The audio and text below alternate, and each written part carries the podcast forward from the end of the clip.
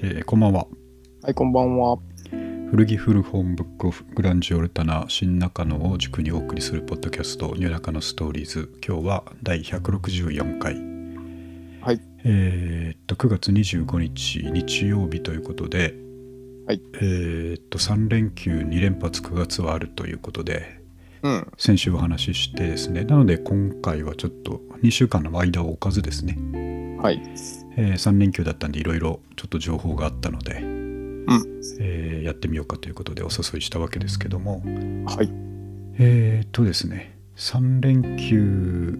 2回目の3連休が終わったということでまあ終わるということで、ん相当皆さん僕の精神状態を心配されてる声も多いかと思うんですけども確かにね。これがね後でちょっと説明するんですけどちょっと大丈夫なんですよね。ああ、大丈夫。ええ大よ丈かったです夫な理由前向きな大丈夫な理由があるので後でちょっとお話ししますがはい。それは置いといてえーっとまあちょっと雨が多かったので一昨日とね、昨日と雨だったから、あんまりね三上君はちょっとやっぱり季節の変わり目の体調の悪さも出たとだいいうことぶで体調悪いですね。ね毎回辛そうですけども、うんね。今日とかはでも今日とかは天気穏やかだったからちょっと良かったですかね。そうですね。なんか、うんまず寝つきが悪くなるんですよ、あー基本的に。で、そこから体調崩すんですけど、はいはいはい。おととい、昨日はよく寝れました。今週、週の半ばがだいぶ眠りが浅いとか、ね毎つけ回ないみたいなのが多くて、うん。まあ、これでも調べたら、うん割と、割となる人なるって書いてああって、結構いるみたいですね、うん確かに、ねまあ、しょうがないですね、こればっかりは。うんまああのーこれからす若干天気いい日続くようですので、おーええなんでまあ秋が来たということでなるほど。頑張っていきたいと思いますがえはいーっと今日ですね今日というかまあそのネタがいろいろあったっていうやつのうちの最初に言っとこうと思うのが一つ目に書きました、はい。えーポッドキャストウィークエンドというイベントおお。三上君知ってましたこれでいや、全く知らなかったです。しょう僕はですねこれ第2回なんですけどうん。うん。 1回目のことは知っててですねえー、去年あったのかな知ってたんですけどほうほであこういうのあるんだったら行こうかなと思いながら、ううん。えーなんか忙しいかなんかで行けなかったんですけども、なるほど。えー、と今年もやるということで、うん。えー、とちょっとホームページ見ながら説明するとですねあのー下北の新しく最近三上君もあんまり下北行ってないからあれかもしれないですけど、うん。えー下北が最近綺麗になってますけどね、らしいですね。そうその初期というかその頃、えーできたですねこのボーナストラックっていう、まあ、場があるんですけどもはいはいはい。えっ、といくつか商店街みたいなイメージでですね、うんえうーんちょっととある場所にあの今までの下北でいうとちょっと外れのですねうん。場所だったんですけど、新しくなってその駅の出口とかが近くなったらしいんですけど、うんここは。はいはいはいはい。えー、とそこのボーナストラックというその場にですね、うえんーまあ、イベントとかできるようになってるんですけどもはいはいはい。で、まあ普段はその商店街という、まあ、いなんて言いますかねあのモダンな商店街っていうイメージで、うん。えーたくさんお店があるところなんですけれども、はいまはあい。その広場的なところでイベントができるようになってまして、うん。えーそこで今回のこのポッドキャストウィークエンドというのはえっ、とですねポッドキャスターの集まりですね。ずいぶんすごいイベントやるもんですね。ねうん。うーんポッドキャスト配信者の方たちの交流の場というかリスナーの方たちとの交流の場ということで、うん。えーっとブースを出すポッドキャスターさんの数で、えー何個ぐらいあったかな1010ぐらいブースが出てて、であのはいはい当日来ないけど、えーっと無人でこうえーブースがあるっていうポッドキャストの番組まで含めると全部で30個ぐらい。うん。の、えーっと番組がブースを出したりそこにいたりイベントあのトークイベントしたりですね、うんうん。えーっとそれぞれがグッズを売ってたりとかですねはいはいはい。でポッドキャストって種類いろいろなんであの農業のこと発信してるポッドキャストとかもあってですねでそういう人たちはその野菜売ったりとかねはいはいはあい。とワインのポッドキャストやってる人たちはワインを飲飲んでみたり飲んでみたりというかこう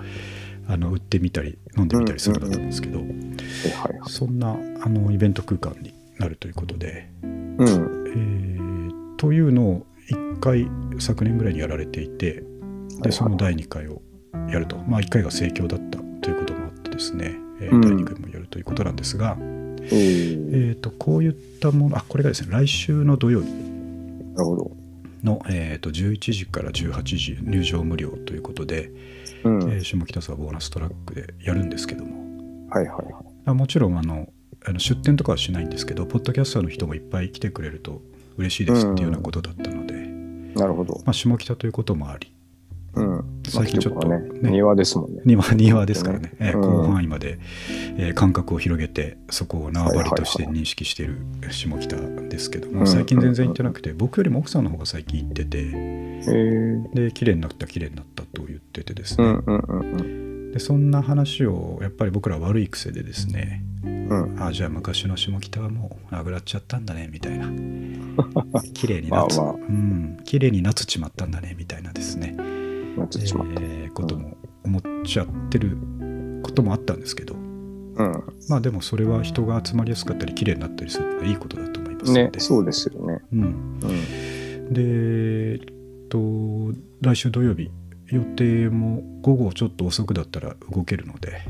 うんえー久しぶりに下北歩いて行ってみようかということでああ、いいですね。ええ散歩のついでに行ってみようかということで、ちょっとこれは僕ちょっと行ってですねまたうレポートしようと思いますので、なるほど。まあ、ちょっと天気にもよるかもしれませんけど、まあうんね、確かに。そうなんですよねあれですかね、うんポッドキャスター始めましてみたいな。あ僕こんなのやってましてみたいな感じなそんうです。そういうのをぜひやってくださいっていう感じになってて、へーあのーこれちょっとどうしようか悩んでるのがあるんで相談なんですけど、はいはあい。のーイベンターの方たち企画主催されてる方たちうん自体もポッドキャストそのイベント用にやっててですね、うんうんえー、とポッドキャストウィークエンドラジオっていうのをやられていて、えーはいはいそれを準備の状況とかイベントのう内容とかをこう週1回ぐらい配信されてるんですけどもはいはいその中で、まあ、ぜひリスナーの人もポッドキャスターも来てほしくて、まあうん特にポッドキャスターは、えーそういう交流してほしいからということで、なるほど、なるほあのーダウンロードして使えるネームカードのテンプレートを用意しましたということで。ど。ああ、えー、まあ、要はあの社員証みたいなぐらいのケースのですねなるほど。にやつを紙を作れるということなんですがうん。それをどうしようかなって今悩んでてああ、作っていくかってこ作とっですか。て、えーうん胸につけとくとかそういうのがよろしいかと思うんですけど多分、はいはいはいはい。ここでね僕はね、うんあのーやっぱり斜めに出ちゃいけないと思ってるんですよ。 まあね、主催者がそうくださいっていうことは素直にね。素直に従うし、うん。はいえーポッドキャストのねあのなんていうんですか盛り上がりにはいはやっぱり少しでも、えー噛みたいというのはあのポッドキャストアワードの話も一緒ですからねい。なるほど。参加することに意義があると思ってるのでうんうんぜひちょっとあの作りはするけどうん。うんちょっとポケットに入れといて 場の雰囲気を見てつけるぐらあいまのあ確かにね、ええそれはね、そうなっちゃいます。なっちゃいますよねもううん、 44ぐら堂いにな々るとちょっといけなくなってくる。そうなんですよね。うんで。もまあつけてると、まあ、もしかするとそのねポッドキャストの人からうん、私たちもやってるんですとあ僕もちょっとあの新中野っていうことでやってるんですけどなるほどし あ新中あ新中野ですかみたいなねあー話になったら良いかなと思うんですけどもはいはい。なんでちょっと、えー行ってきたりですね、まあ、積極的にちょっとブース覗いてみたりあとちょっと僕楽しみにしてるのは、あのマイクメーカーの手話ほうほうほう。とかも協賛で出てきていて、ええー、ーっとトークイベントでこう音質を上げるにはみたいなイベントトークイベントもあるらしくあてですねあ、なるほど。そういうのとかはね、すごい興味ある割。と実用的な、ね、そうそうそう。役に立そうなんでつ。すいよいですね。ね。なるほどなるみんなこう、どんなマイク使ってやってるのかとか、ポッドキャストにはこういうのが適してんじゃないかとか、そういう話になるんだと思うんですけど、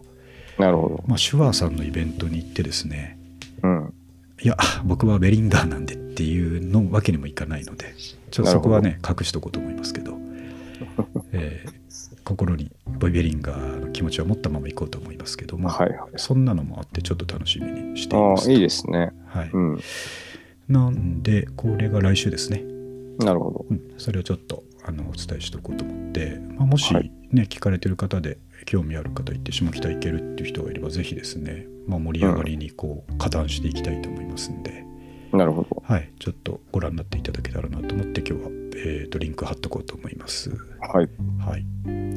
盛り上がるといいですね。いいですね。ねううんん。まあ、でも2回目だからもっと1回目よりも人が増まえあ確かていい感じになってくるんだと思うんですけどね。うん。はい、そんな感じですと。はい。まあ、あのポッドキャスト、えーとアワードが甲子園だとしたらですねう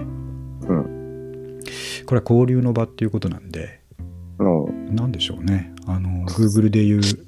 なんでしょう WWBC あじゃあ WWDC ワールドワイドデベロッパーカンファレンスでしたっけに近いものだと思って、あーえー確か参加していきたいと思いますんで。なるほど。はい。はいそんな話題が一つですね。はいはい。で、あとですね、あのー前回の放送でですね、はいはい。まあ、結果としてやっぱり波紋を巻き起こしてしまった、うん。えーセンベルフルギ活動休止宣言はいはいはい。ですね。で、だいあぶちらでね、うん。やっぱりあの時、前回僕も言いましたけど、うん。キッズたちが、えーキッどうズたちがどう受け取るだろうなっていうところ一番心配してたんですが、はいはいはい。まあ、一つ良、えー良かったのはあのー古着キッズである那須君がですねうん。あとは俺に任せとけというようなメッセージ をねくれたのでいいですね。うんうんうん、心強いです。そうそうそう牧人君のためにも俺はこれから買い続けるということで、なるあほの力強い後輩が育って本当に良かったと思ってど。お安ー心してですね僕もあの、はいはいはい一時活動休止ができるんですけどもうん。もう一人ねあのお悪乗りをしてきたやつがいて、おー。えーまあ、弟チロバ君の弟チロ君ですけれども本当白くうん。まあ、聞いてりゃ分かるはずなのに、うん。あのー YouTube の切り取り動画みたいなことをしてですねあおのじさんみたいになってますそね。う番組が終わるみたいな体で あのゆっか番組が活動休止するみたいな体ではいはい。これからもあじゃないやゆっくり休んでくださいみたいななんでしょうね、のあれそは。うそう本当のファンみたいなツイートをしててですね、はいうん。僕も慌ててね火消しに、えーしなきゃいけなかったという、あまあ、事件でも何でもないことがありましてー謎でしたね、 あれ。絡まれたに近いですもんね。こっちが。まあ、あれ あれやっとくとちょっとインパクトあって誰かクリックしてくれるんじゃないかっていうあの親切心だったということなん でまあまあまあ。責められあはそうですしないんですけどなるほど。はいうん。まあ、もういろんな反応がありましたけど、のまあ、あの結局、えーその後ですね、まあ、今週がその後になるわけですけど、うん。えーえっと思った方もいらっしゃると思いますが僕はこの連休初日の金曜日、えーはいはいそういった下の根も乾かないうちに高円寺にいましたね買い物に行ってました。行ってましたがうん。これがですね、おえーそのまま額面通りに受け取ってはいけないのでうん。僕は何しに行ってたかというとですねお古着を買いに行くんじゃないのに高円寺にいた私は何をしに行っていたでしょうか何しに行ってたんでしょうね。前回の話からですね想定していただきたいんですが、要はおーえーっと一回ちょっとセンベロ古着は活動休止するとうん。僕はある意味ミニマリストに近い、うん。えー形で持ってる服をちょっとぐっと減らしてですね、おーえー一般的なおっさんおっさんじゃないですけどももうちょっとシンプルにはいはいはやっていくんだとなるほど。いう宣言をした僕が下の根も乾かないうちに高円寺にいたということは、あえーなんて言うんでしょう売りに行ったんですかあ正解おおそこなんですよなるほど。あのーお根がつかなそうなやつは全て実家の弟に送ってですねはいはいはい。多少なりとも300円だか500円ぐらいつくんじゃなかろうかというやつはうであのーやっぱりちょっとメルカリとかめんどくさいんでん。まあ確かにね。そううんあと。ね、売りに行くにしてもトレファクとかセカンドストとかですねうん。ああいうとこに売りに行くのとうん。今回実際ブックオフというか盲豆腐で売ったんですけどはいはいはい。盲豆腐に売りに行くとでは気持ち的なハードルが違うんですよああそういうもんですかね。なんかねあのトレファクトかセカストはもうちょっと分かってる感じがするので、ああ、そえ逆に嫌なんですよねうい気うもんで楽すか。気楽さがない、ああ、うん、なのじでっくり見られちゃうかそうそうそうそういうのがちょっあと嫌だなと思ってあんま見ないでくれと。んそうそうあと根付けつかなかったらもしかしたらああいうとこは返されるんじゃないかなと思って処分じゃなくてああ、そういうことですか。で盲豆腐はあのつかなかったら処分してくれるっていうのを覚えてたのでなるほど。いやもしかしたらどそうじゃなかったのかな今回全部買ってくれたから処分品出なかったから分かんなかったですけど、うん。はえいーだと思ってたらね盲豆腐に行ってですねはいはい。えーっとといってもそんな数はないんですけどね、えーうん全9着だったんですけど、おーえーコートからシャツからなんかずパンツが多かったですけども、はいはい。えーっと全然履いてない1年以上履いてないやつをですねうんうんうんう。もうちょっと持って行ってくれというんなるほど。ふうに渡したところ9点で、まあ、3000円ちょうどぐらい、うああ、結構いいっすね。ん、なんでまあ平均そう300円400円って300い円うぐらい感。じえでえ全部全部が全部1000円以下で買ってるやつのはずなので、ああ、なるほど。えーまあある意味ですね本当までいかないけど。そう500円ぐらいで買えてたというですね、ああ、なるほど。ことに落ち着きまして。えー、おお。ということで、あえっとですね、ジーンズは、でもそれなりにやっぱりリーバイスとかだったり、はいはい。えーっと、ディッキーズのパンツだったりですあね、、あなるほそど。ういうのを出してたので、まあ、300円とかうんうん500円になってましたね。なるほど。はい、あとはままあ、あ、状態もいい目で。そうそう状態、パンツはそんなに悪くなかったんでね、うんうん。あと全然着てないあのコートとかですね、はいはフリークスのやつだったかな、のやつとか、うんなちょろちょろ出したんですけども。い。ほうほであの思ったよりおーなったなと思ってううんその3,000円を握りしめてうん。危なく目の前にあった焼肉ランチを食べるところでしたけども焼肉ランチ。危なないるとこほろでどしたけどもそっちが違う違うと思って家に帰ったらはいはいは昼いごはんあるこれを元手に俺は、うん。えーユニクロの白いシャツを買うんだとかああ、ですねそういうことですか。そういなうることほですどよ。ねうん。でまさにそうしたんですけどほうほう。で、まあ、そういうことがまず金曜日にありましたとうん。でね今日もちょっとツイートした通りですねうん。今日はなぜか、えー、方南町のトレファクに行って今度は買い物をしていましたお古着買わないんじゃないのかというお声もあったかと思いますけれども、はいはい。そうではなくこれから、えーミニマルに暮らしていくための布石だったわけなんですが、うん。えーっと前回の放送の後ですね、うん。えー逃げ場をなくすためにうん。奥さんに僕は宣言したんですねほう。俺はもう決めたと、ほうほえー会社を辞めるって告白するのと同じぐらいのテンションでですねう。うん。古着を一回やめるわっつってちゃんと宣言してやめるんですしたね。んですよなるほど。僕の排水の陣を敷くためにですね、うんうんうんうん。うんでそうしたら奥様がですねうん。 「言ってたじゃん」って私がっておーことですねちょこちょこちょこちょこ買うのやめなさいって、やめなさいと。うんまあ、ずっと言われてたっていうのはこの放送でも言ってたと思まいあます確かにね。ええあのおっしゃる通りですってやっとまあその域に今達しましてみたいな話をしてですねうん。おうおうで、まあ、そしたら奥さんからアドバイスも出ましておうほうほだからやっぱああいうのはそのちょこちょこ買うんではなくて例えば会社に着ていくなら会社に着ていくで、う。うんあ。のおっさんだったら3パターンあればいいんだよ全部がって言われたんですねなるほど。ジャケット3パターンシャツ3パターンパンツ3パターンとうん。で組み合わせていけと。そうそれでいいんだからって言われた時に僕はその通りだと思ってですね、なるほど。えークローゼットを見るとですねうん。パンツは3パターン会社に着てそいけそうなのがあるとうん。でシャツが綺麗な感じなのが1個しかなかったのでうんこれちょっとユニクロでシャツでえをー買綺麗い出なやす。つ買おうと、うん。で先ほどうのん3000円を元手に、まあ、ちょっともう1個なるほど出して2個買ったんですけどこれで3個揃ったわけですねはいはいはい。でジャケットがあのー今今実際にはその時3個あったんですけどう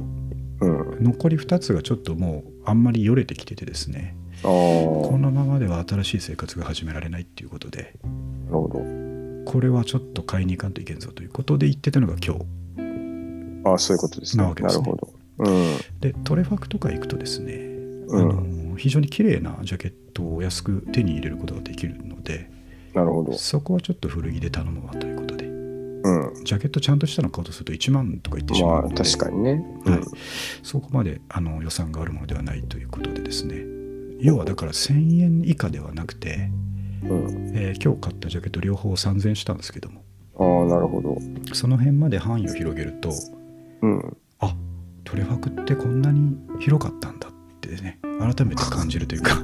なるほど。今までで見てた位置が一部しかなかったのでその1000円以下はいはいはでい買える位置しか見てなかったので、なるほど。視点を広げるとこんなにあるんだなという感動もありうましたんけど、。おーそこでまああの何の変哲もない紺色の、えー綺麗なうん。ものとですねもう一個もうそれもちょっと2つとも紺色買っちゃったんですけど、まあ、それはそれでミニマムでいいなと思うんですが、うん。もう一個ねこれが非常に、えー掘り出し物がありまして、ほうほう。えーっとですねあのなんつうと忘れするかが分かりませんがあの月桂樹のマークのブランドなんでしたっけレッドペリー。あフレッドペリーフレッドペリーはでいすね、はいはい。フレッド・ペリーの、えーっと原稿のジャケットですね原稿原稿のアパレルのああ、はい今のってことそうですそうでなするあほど。の古いやつとかではなくてうんうん今こう店で売ってるというか多分おっさんが買うようなものかもしれませんが、うんうんうん。えー現行のフレペリのジャケットがですね3000円で売ってておーいいじゃないですか。そうそうそれがしかもサイズが S ってやつで、S ってもしかしてちょっとちっちゃいと思ったんですけど、うん。うん。そうそうフレペリとかはでかいんだわと思っておー企画がですね少し向こうのやつだから、そうなんですよ。うん。だから逆に S がこれぴったりでおーこれはあれだなと祝福を受けてるなと思いま して、えーなるほど。コンブレだから1個でいいんですけどそのフレペリも見つけちゃったから両方とも綺麗だったので、うん。えいといい買じってゃないですしまかえとい。うことでうん。買ったことによりあのー、はい全て3セット揃ったわけですねおーなるほど。うん素晴らしい。そんなことをやっていたので、うんえー古着やめると言ったのにこの、えー同日古着を買いに行ってたというあー状況なんですけ。どなるほど。まあ、これを機にうん。ちょっと、えー距離を置くことになりますねこれを境 に、まあ、センメロうんをしないっていうことになるわけですよまあねまあ。そうなんですけどねそうやって三上君があれですよ逃げ道を作る からまた僕が言って死ぬことになるいや、でもなんか、はいはいあの、古着がダメっていうわけじゃなくて、その奥さんの言う通り、うんうんなんかちょっと本当に欲しいのかわからんのを勢いで買ってしまうっていうのが、そうそうそうそうそうそうでやすめたいっていうことなんですもんね。そうですね前も前回言いましたけど、その勢いで買っちゃってうん。着ないままっていうのがあまりに多すぎるので、うんうんうんうん。そこを控えたいということですねなるほどうんあじゃあ、確かに、目標。で、あと今度は、はいはいまあ、スラックスよりできたら、はいはいはい一個、そうそうそうセそうンベロの枠を外して、そうですそうです買いに行くとかその通り革靴をうんちょっと見つけに行くとか、そういう古着との関わり方になる。そうなってくるわけですよ、あああ、いいんじゃないですかね、うん、そう思うと。なんでちょうっと、ちょっと大人になったような感じになってしまそういうことですすね。そうなんですよね。あの素晴らしいさっき三上君言ってたことを奥さんにも言われましてで3セット用意しといて、で、うよれたやつから買い替えていけばいいんだよって言われたんですね。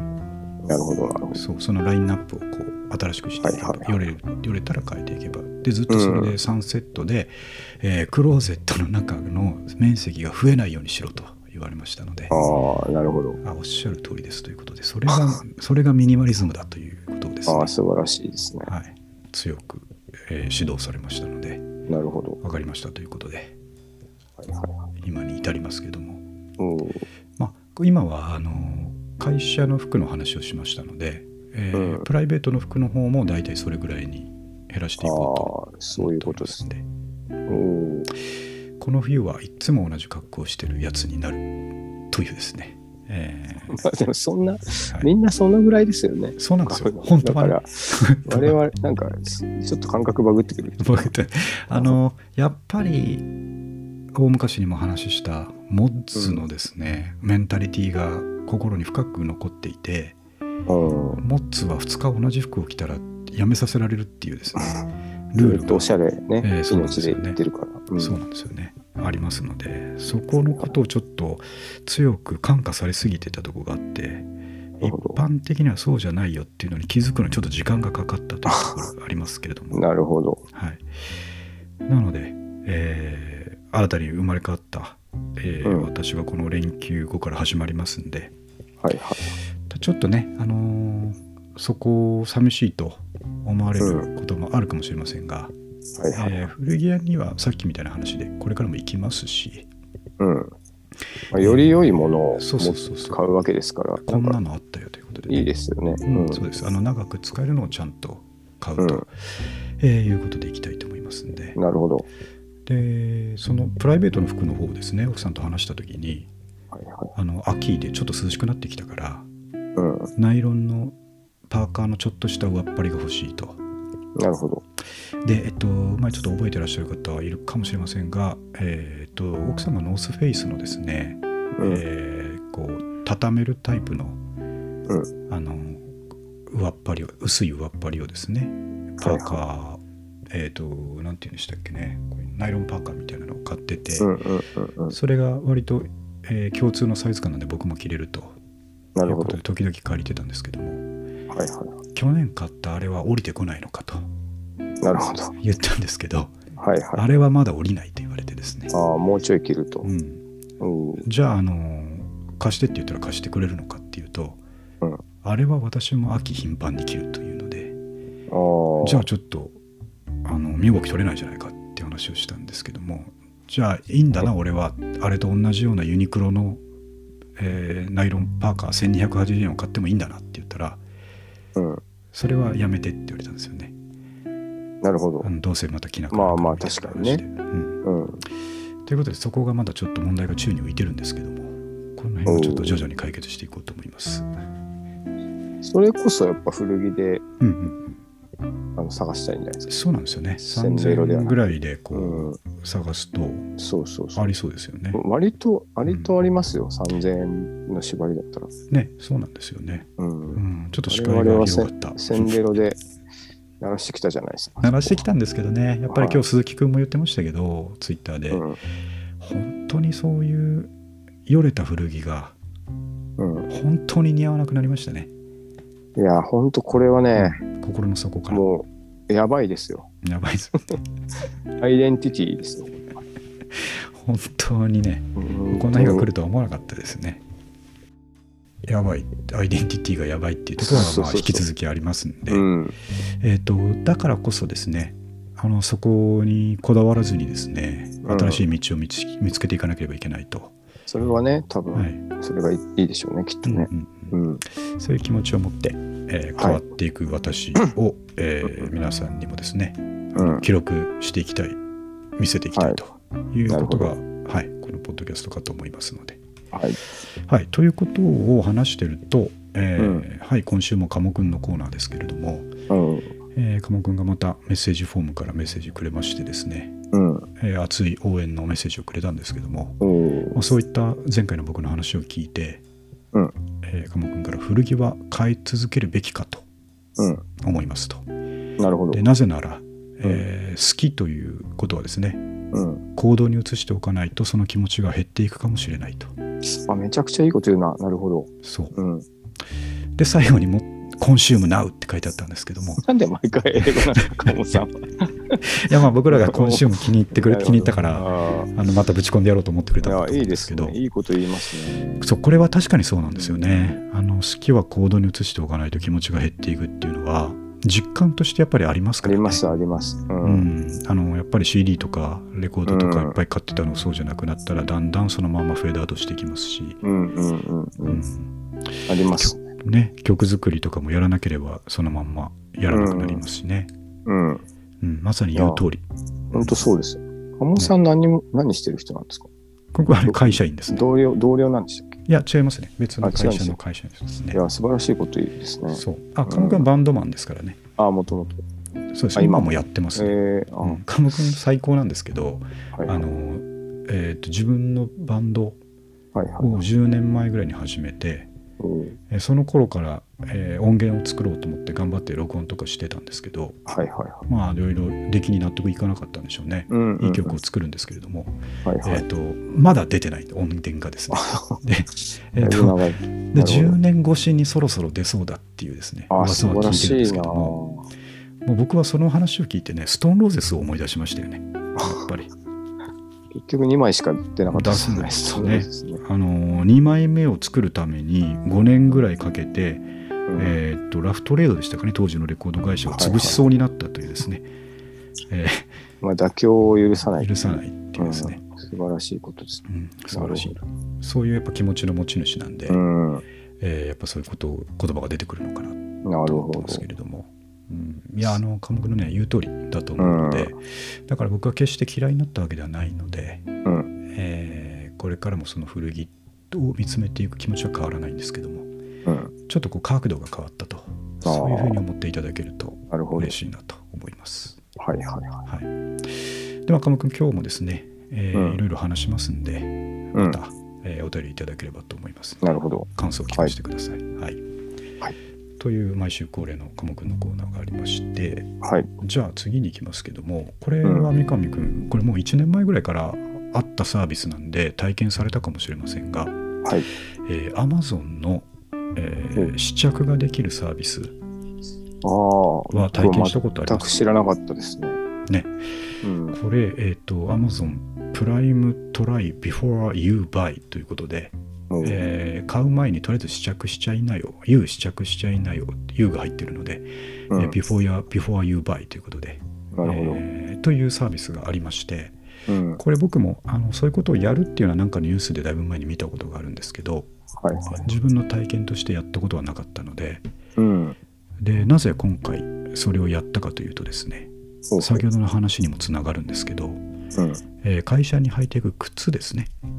ううん、これもあのちょっとよれてきたから買おうと思ってん。なるほど。で僕が買う会社用の靴といえば、えー何だったでしょうかあれですね。アシックスはいのやつで正すね。解さすが ですねえっとアーシックスの、えーはいはい走れるビジネスシューズうん。こと、えーテクシーリュクスシリーズですねうんうんうんうん。これを買おうと思って何気なく Amazon 前回も Amazon で買ったのでうん。 Amazon でそれを探したところはいちなみにこの Amazon のその試着ができるサービスは全商品が対象ではなくて、うん。えーそれやっていいよって言ってるメーカーとか商品が対象なんでなするほがど。うん。その中にそのテクシーリュックスも入っててですねおお。どういう買い方ができるかというと、うん。えー靴買う時なんか特にそうですけどうん。 25.5がいいんだろうか26がいいんだろうかうんうんうん26.5がいいんだろうかとはいはいはい。思いますよね店じゃないから。うん。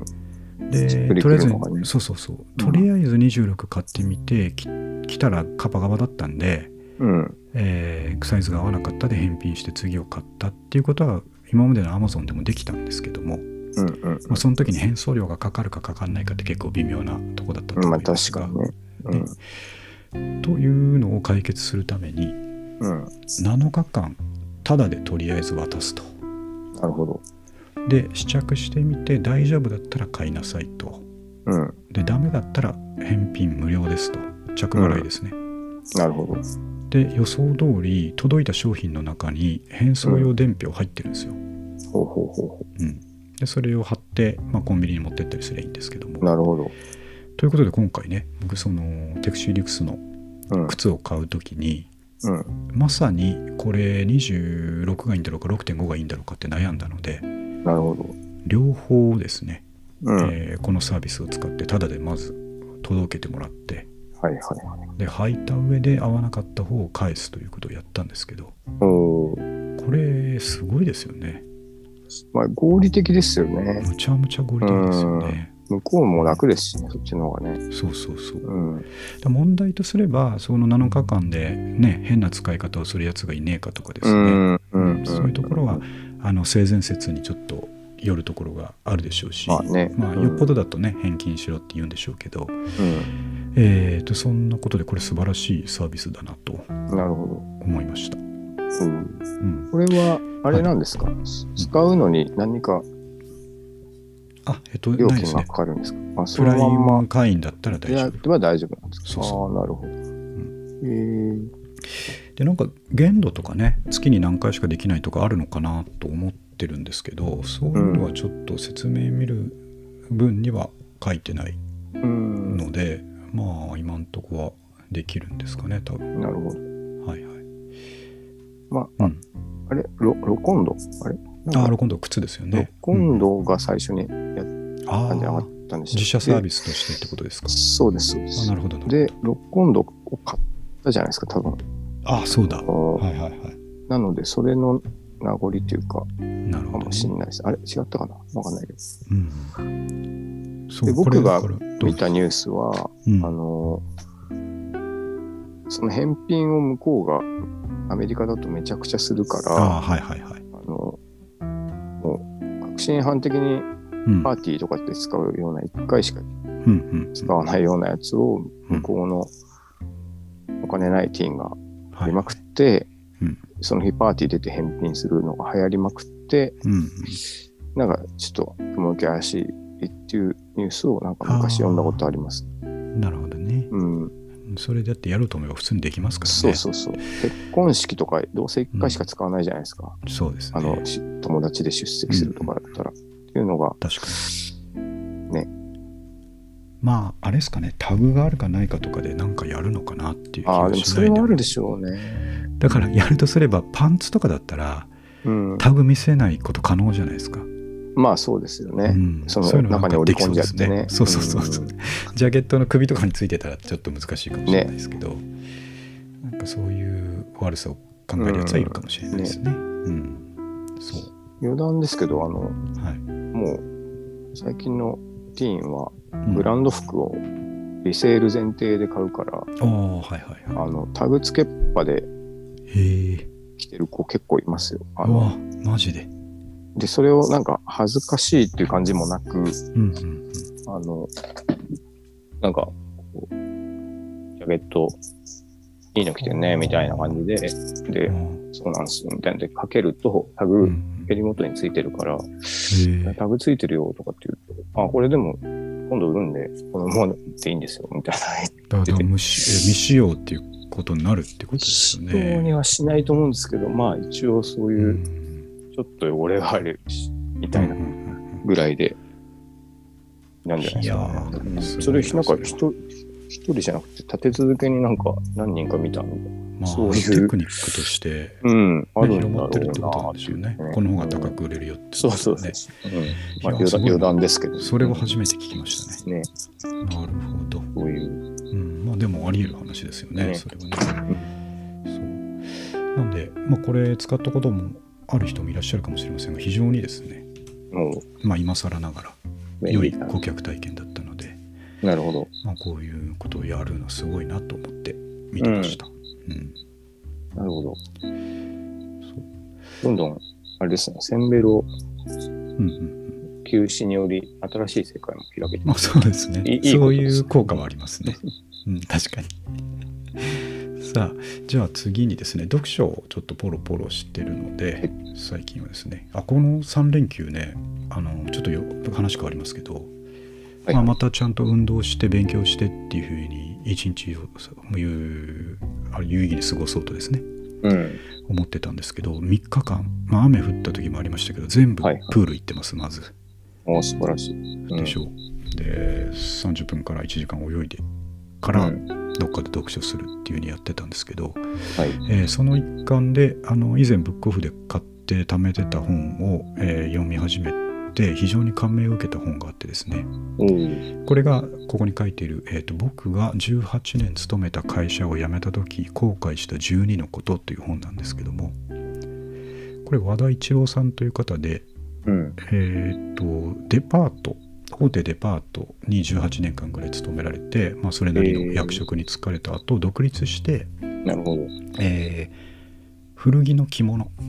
ああ、なるほど。海外に向けて売るっていうビジネスを個人で立ち上げてえーやられたと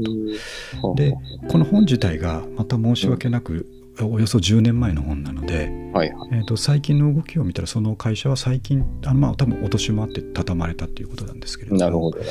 なんですが、まあ、そういった方ですとでその方が書いてる本なんですけどこれがねちょっと待ってください本を取ってくるのであのほど。はいはい。僕めったにですねうん。あのー本にこう線を引きながら読むとかないんですけどうん。この本むちゃむちゃもう最初のうん目次からもう食らってしまってへえ。目次で感銘を受けるってなかなかないと思まうあんです確けかど、に。うん。これはもう開いた瞬間にね分かったんですよこれあやばいと思っておー今の私に直撃する本だと思ってうん。えー、とちょっとまずじゃあ目目次を読みますはいえー、あの総じてこの本が何を言ってるかというとうん。えー、とこれは裏書きとかあるのかなあないかあのだから18年勤めて辞めたんですけど、うん。えー辞める時にですねああ、うん会社にいる間にこういう気持ちでやっとけばよかったとかああ、なるほど。ああいうことを気をつけた方がよかったっていうことをこう、う術解する感じで書いていただいてるんですけどもこれねもっと若い時に読めばよかったという、えー本です。で今せっかくねこれ紹介できるんでうん。若い方にですねもし興味あったら読んでいただき今あの10年前の本ですけど全然色褪せないので読んでほしいと思っているんですが、えっとですね、目次を読みます。このよはい目次を読み進めるだけで三上君もね、おーっあてなる。のちょっと食らうものがあると思うんですけど、ほうほうえーず僕の後悔っていうのが目次になってるんですけど、はいはい。僕の後悔1、入社初日から社長を目指して全力疾走すればよかった。というのが、ちょっとバリバリのこう、なんていうのかな、猛烈サラリーマンっていう意味ではちょっとないので、そこはちょっと注意して聞いていただきたいんですけど、あえてこう、フックある、あの、うん。文字にしてあるのでなるほど。で次僕の後悔2会社のカラーに染まりたくないなんて思わなければよかったうん。なるほど。そして3、えーあんな風になりたいと思う上司をもっと早く見つければよかった、うん。えー4社内の人間関係にもっと関心を持てばよかったあーとかね。あともうちょっと面白いのは、えー後悔8ゴルフをはじめワインをたしなめばよかったそういうところもそう入ってくるんですね。うん。あと新年なんてゴミ箱に捨てればよかったおーとかね。で、まあ、最後の後悔のところは、同期が先に昇進したことを笑ってやり過ごせばよかった、みたいなね、ことが書いてあるんですけど、なぜこれが私に刺さるか、きっと三上にも刺さるかというと、この人はですね、あの、兄弟卒で、えーっと、小説家になりたかったんですって。なるほど。だけど、まあ、な就職しなきゃいけないっていうことで、あと、まあ、小説は働きながらでも書けるだろうと思って、うん。えーまあ、ワーク・ライフ・バランスを整えながら小説書く時間も整えて小説家になってやろうと思って、うん。えー拾ってくれたこの会社に入ったということなんですけどだそかられうん、そうそうそうやる気がちょっと違うんですよね。なるほど。うんで、えーっとそのことがずっと、うん。えー心のどこかにあってうん。俺は別に会社に全力かけてんじゃないんだよというなるほどね。ポーズというか半身を取ってる状態で働いてるといううですね、ん。これが完璧じゃないまでにしても、うと僕の状況に重なるわけですね。なるほどな。そうでね、あのマーカーを引いた箇所をちょっと読みますけれども、はいえーまあ、これさっきの第一章のですね、えー社長になると思って働けばよかったっていうところなんですけどうん。僕の会社は百貨店だったから社長になるためには通常大きな店の店長を務めることが一つのステップになるとうん。だが僕は店長になりたいと思ったことは一度もなかったうん。ただ僕は負けたくはなかった、えーうん僕ならではの素晴らしい仕事をしてみんなを驚かせ会社のために役立ちたかったなるほど。社長にはなりたくないが誰にも負けず店長にはなりたくないが会社のために大きな貢献がしたかったうんここにこれ良さそうに見えるじゃないですか聞こえるじゃないですかねえ、そうですねう。んうん。そういうスタンスってかっこいいと思うんですが、えーここに僕を失敗させた考え方がシンボリックに現れている要するに矛盾しているのだと書いてありますねこの矛盾を抱えたまま仕事をするということがどれだけもったいなかったかっていうことがうん。この本には全部ずっと続いていくんですけれどもなるほど。まさにねうん。僕はここまでじゃないにしてもやっぱりどっかにちょっとこういう思いをまだ持ってるうんうんうん。から刺さっていますと。なるほど。うん。ある、あると、あるあるでしあょりますよね。ねう、んうん。だからいずれにせよ大半の人々は会社人生というゲームに参加されることから逃れることはできない、うんだ、とすればそのルールを否定して上の空でゲームに参加するよりもうん。本気で参加してみればいいんじゃないかなるほど、なるほど。みたいな話ですねおーそっちの方が楽しいんじゃないかみたいなはいはい。でこの人さっき言ったようにあの着物の古着屋さんを始めたということで、うん。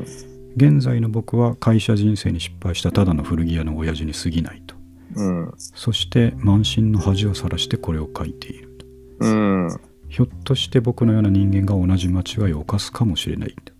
ほど。できれば同じ間違いを犯してほしくないと思って書いているというようなことなんですけどお受け取りましたこのバトン染みます、染みますな。このバトン。ン僕は受け取りま した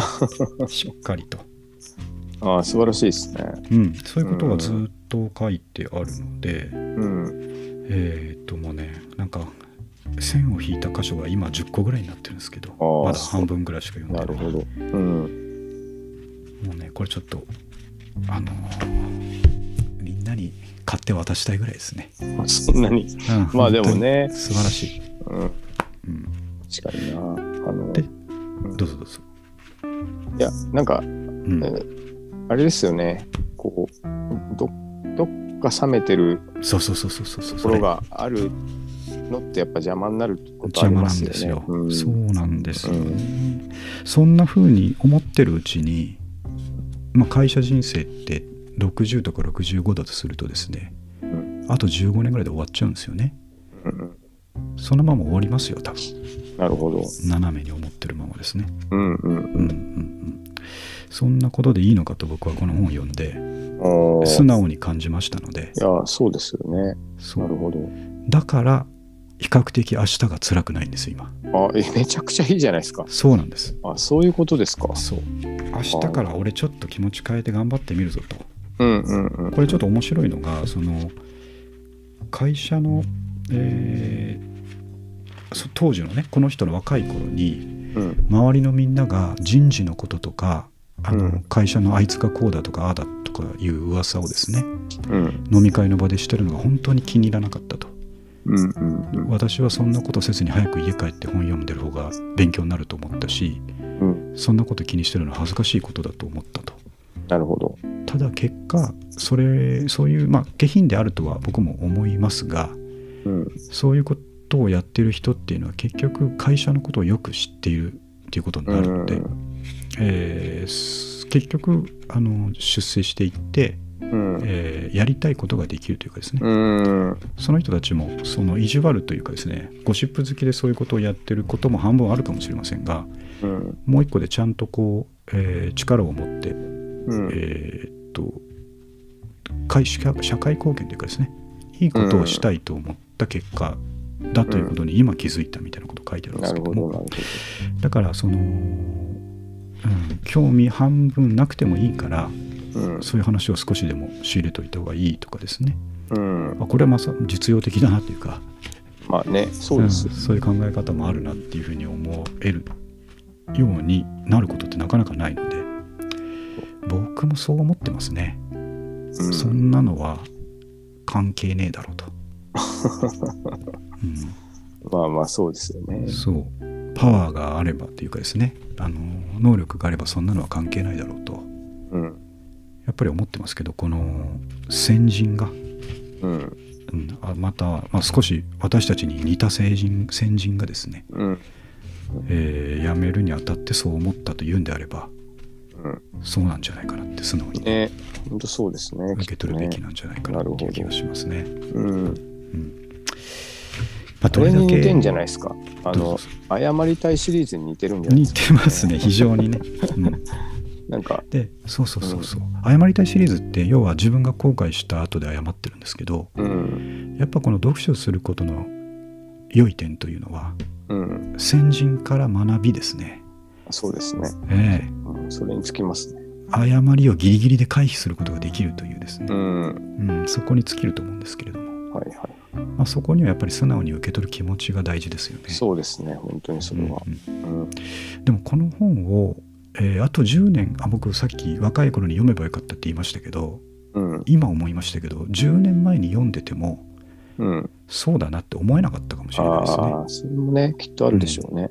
うんさっきみたいな人事情報はまあ知らないよりは知っといた方がいいよっていうことを言われてもうん。いや俺はそん ないいビルじゃないからとうん。いうふう実力にでマックスもいいっていうね。うん思ってたかもしれないですうね。んうんうんうん。うんそういうタイミングが必要なのかもしれない。いいタイミングでいい本に出会えたっていうのは、そうなんですよね素敵なことですね。うんなるほどな。であのーこれも僕奥さんに言ったんですよ非常に感銘を受けてうん昨日読んでですね、うん。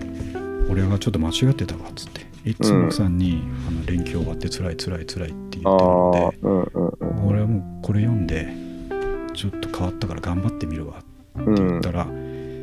であのこうちょ読んでみてっつって僕ちょっと重要さっき読んだところですね、うんあの要するに矛盾しているのだっていうふうに結ばれはいはいたはいあの部分を奥さんに見せて読んでもらったんですよ、うん。仕事中の奥さんが捕まえてですねあなるちょほっとど。読んでみてっつってもうすごい面倒くさそうに読んでましたけども、うんで読んだ後ですね、うん今って言われたんですよねあ今気づいたのっていう意味の今ですね、はい、あほんで僕あはいって言ってあ。遅くないって言われたんですね割と全てを見通しってい見うこ通としなんでですすかか。ね、うん、遅くないって言われたんでいやもうギリギリでしたって言って危ないとこでしたギリギリで したって言ってなるほど。このままあのーなんていうんですかひねくれたまま定年を迎えるとこでしたと、おーおかげで助かったっていう話をしてまあまあ頑張ってくださいっていうことで話が終わったんですああ、けまどあよかったっすね。はいはいうんこれね、ううんんちょっと冗談めかしておすすめできないというか本当にうん。あとすごいねあの書き方もライトなのでうん。あのページが次々と進みそんなにあの短い本じゃないんですけれどもうんうんうんうさっさといけるのでん。はいはい。 Amazon とかで簡単に買えますのでぜひね、うん。えーこれ、あの、あれですよね。うんあの、物事に対する姿勢うんで、こう、どこにもなんか共通するようなことがあるかなと思ってて、うんうん、そうですね、あの、音千代くんのバンドに対するスタイスタンスって、うんなんか、似たところがあるというか、ああはいはあの、ちゃんと売れることを肯定するんだといなるほど毎回言ってるんですよね。そのうんでそのためにこう何でもやるべきだし、うんなんかそこを恥ずかしがってたりするのは絶対違うと思うみたいなことを彼はずっと言ってて素晴らしいな若いのにで、うん本当はそうだけどなんとなくこと音楽やってると、うんうんなんか斜めになるんですよ、構えてある方がかっこよく見えるし実際それでうん、成功する人もいるから、そうですね、あの変にこうんうモーション宣伝めちゃくちゃしまくったりとか。うん、あの、やっぱ恥ずかしいと思ってしまうそうですね、っていうのが、うん、あの、彼はなんかまっすぐできてるのはすごいことだなと思うんですよね。偉いなうん。あのね同じことを書いてありましたよあーさっき三上君が例に出したうん。その斜めに構えてるっぽいのに売れてしまう人います確かにうんうんうん。で、えー、とこの本に書いてあったのは、まあ、仕事のことで書いてあるので、えーはいはいと僕はいろいろこういうふうに、あのーこうだと思うけどこうやった方がいいよっていうことをやらずに出世していく人も確かにいたとね。うん。そうただそれはうん本当にスキルがものすごい、えーうんうん。やつなの。でそこはあんまり、あのー再現性がないし参考にならないとなるほど。いうことで音楽の方でもそうですよね、きっとその斜めのものを売れてる人たち、そうそうそう、ものすごいそもそもの才能がですねちょっと及ばないところにある人たちはそうなっていけたでしょうね、ううんんうんうんうん。あとまあ熱ね意も非常に強いとかね。そういうことなんですよねきっとね。うん。わ、かりますだからどちらかでもねその話も確かに同じだなと思いますけどそうそうそねなんでねもっと早く気づけばよかっったんですけど、えー最近の僕の確かこにねの休み明けが辛いとかね全部そこに集約されてたんだろうなっていう気がしますねなるほどね。なんか、うんまあじゃあ、それは素晴らしいことですね。ですけど来週になったらまた辛いって言ってる可能性はあるんですけども、えーそれはやっぱりねまあでも、たそれはね、うん、繰り返しバラン繰り返し、うん。またす本っていいのが、またそれ、そうそうそうの時読めばいいですかまた開けばいいんですよら。うん。そうそうなんでこれはねあのブックオフに返すことはせず、えーああ素晴らしい。な大事な本の、えーうんリストにですねるほど。は入ってくると思いますのでいはい。ぜひちょっとあいつがここまで言うんだからということで、えーうん興味持った方はちょっとリンク貼っとくんで見てみてください、はい。はい、悩んでるサラリーマンにおすすめということでなるほど。はい、じゃあもうそろそろ時間なんで最後に1個ライトな話題で、はいうんえー次の「タクシーと大日本帝国」という話題なんですけれども、うんえー、とこれも僕別の本を読んでてそっちは会計系の本だったんですけれどもはいあはこんなのあるんだっていうのに気づいて三上君知ってるかなと思ってちょっと書いてみたんですけれども、い。うんまあ、それも10年ぐらい前の本だったんで今はちょっと違うかもしれませんが、うんえー、と業界だけで通じる言葉というかですねそういうのがうんあって結構面白いですけど、はいはい。えータクシーと大日本帝国で三上君は分かりますか何のこと大日本帝国。はいや、全くわからないです。い、分かんないですよね、うん。まあ、僕も全然知らなくて今ではそういうふうには言わないのかもしれませんがこれ何かというと,、うんえー、とタクシー業界の大手4社ああ、ヤマトタクシーそそうう。ヤマトタクシー、えー日本交通、帝都タクシー、国際タクシー。これを順番に読むと、大日本え帝国というそうですえね。これはいい情報を聞いた。でしなんょかなんとなく使えそうですね。使えそうですよね。えこういうのをやっぱりね、共有していかないといけないとー、思ったいいのですね。で。これはいいいい情報です。こういうの知ってきたいです。ですよね。大日本帝国、なるほどヤマトタクシーってまだありますかねヤマト。大和と書いてな。なんかもう大今、いもう4社河川状態って聞きましたけどね。和うん、だったらやっぱりこの4社のままなのかたな。多分うん。うん社だ大日本帝国。聞いたことないタクシー会社も結局どっかの参加らしいですもんね。ああ、そうでしょうね。うんそうこれまあ耳寄り日情報本帝国。おー覚えてこうおいきうまの知すりたいですね。もっといっぱい。なんかね。 ちょっと仕入れ次第出していきますんで。はい。はい。なるほはい、ちょっとトピック残りましたけど、こんなとこですね。ど。は今い。週は。あのーいろいろですね、まあ、ここに来て、えー44歳うん。に来てですね、またこう、方向も変わりつつあるというところを見せられるのが、我々のライフログポッドキャストかなと思いますので、いいことですね。はい。まあ、いろいろ報告していこうと思いますけども、えーそんな中、三上君からの報告はありますか、今週は。僕、特に何にもないですかね。そこがやっぱりなんかあ全ったかなくねあの不動なところがまたいいんですよ ね。はい厳密にはなんかあるんでしょうけどね。ねあのなかなか思い出せない。なかなか、ああえて言うことも特にないと いう。東大ですね東大あの迷った時に女神君はまだあそこにじっと照らしてくれていあー違るうということで、うんはい僕がねこういうふうにあの会社人生でフラフラフラフラしている中ですね、まあ、東大のように照らしてくれているということで、なるほど。えー良いかなと思ってますんで。はい。はい、でそんなところで、えーっと164回でしたということでじゃあ来週はあ、まあ、ちゃんといければそのポッドキャストウィークエンドのですね、うん。えーレポートなどお届けできればなと思いますんで。はい。はい、ということで今回は終わります。はい、はい、ありがとうございました。ありがとうございました。はい